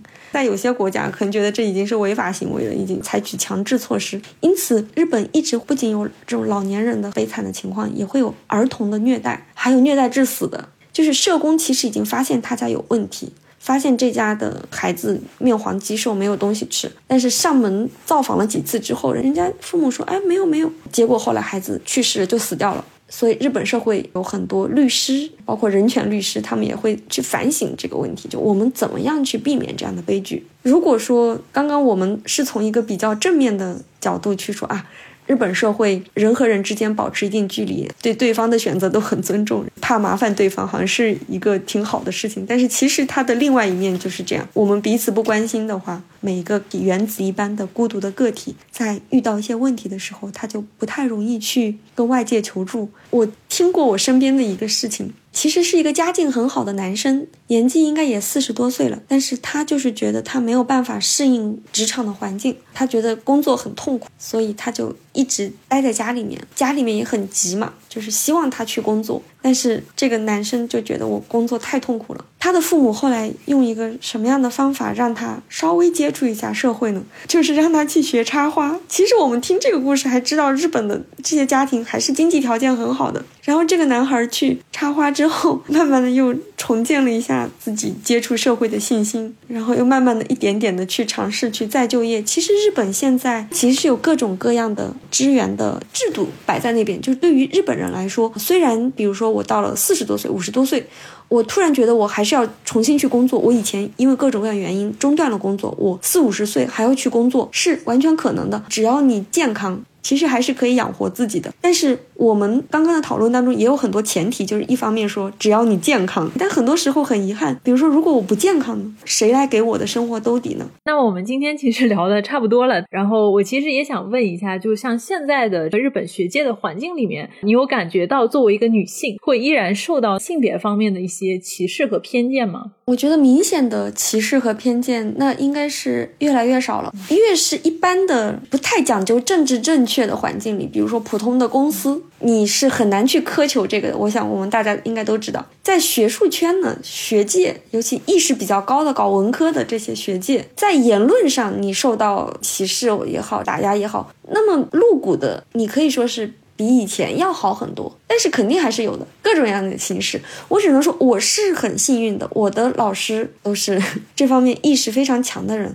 但是这并不能说我们整个环境都是良好的，相当不良好。举个简单例子，你就从从业者的比例上来说，你就知道了。我们去开会，那男性还是占绝大多数，而且占据高位的，占据领导。职位，我不是说女女人都应该去奔着那个去，并不是这个意思，而是想说，倘若占据那些领导职位的、占据这些要职的人全部都是男性，如果我们的圈子里面掌握话语权的都是男性的话，那我们女性的心理、女性的思想、我们女性的诉求。他们是很难去理解、很难去领会这一点的。我经常会听到很多男性研究者，他其实已经是很好的人了，但是他提起育儿来，就是觉得，哎呀，他不想育儿。那我们不禁要问，那你觉得这一切都是你太太的职责吗？那凭什么呀？所以那你又怎么能够期待，比如说我们这样的女性研究者，假设我们有了孩子，又怎么能期待他理解我们呢？虽然我很多学界的很多东西我都很难认同。但是我依然觉得，我们女性还是应该在这样的领域里面去留下自己的声音，去帮助你的后辈，去让那些过去没有公开讲出来的观点，那些我们的不满、我们的诉求，我认为应该讲出来。这可能也是我写作的动力吧。我觉得我要更多的写，更多的表达，哪怕点题了，对对，哪怕可能就哎，你写的又不好，没有关系，这是我的声音，一直写下去。啊，到最后我们又绕回到了我们最开始的标题，因为我觉得我们今天的聊天真的非常有意思，不停的绕着这本书里面的各种话题一直在跳跃，然后一直在发散，最后我们又回到我们的起点，就是我们每个人都有自己所在的一个位置，然后每个人都有自己对于女性观念理解的谱系，但是每个人都在做自己能做的事情。我觉得这个其实就是一个非常好的一个事情，就不要去计较我们身边的其他的女性，你是不是比我要更加的激进，或者说你是否比我更加的温和，你做的比我多还是做的比我少？只要大家在自己的这个位置上做出自己的努力吧，我觉得就是一件大家团结在一起非常有爱的事情。我觉得你说到的团结非常重要。我有时候其实呃也会蛮震惊于一些呃网络上的言论。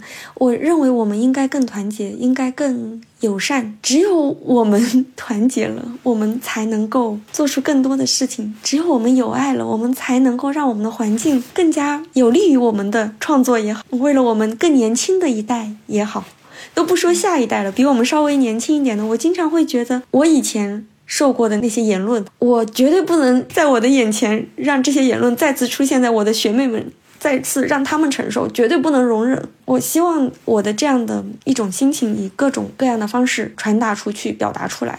我一定会努力的。好，太棒了！今天的话题基本上聊的也差不多了。那么我们也很期待啊，郑书老师的下一本书，因为下一本应该是小说是吧？对，是跟女性主题相关的。那我们就期待一下，嗯，下一本小说。然后不要脱稿，不脱，不要脱稿。那我们今天就聊到这里，期待下一次再相见，明年再相见。希望大家过好冬天，拜拜，再见，晚安。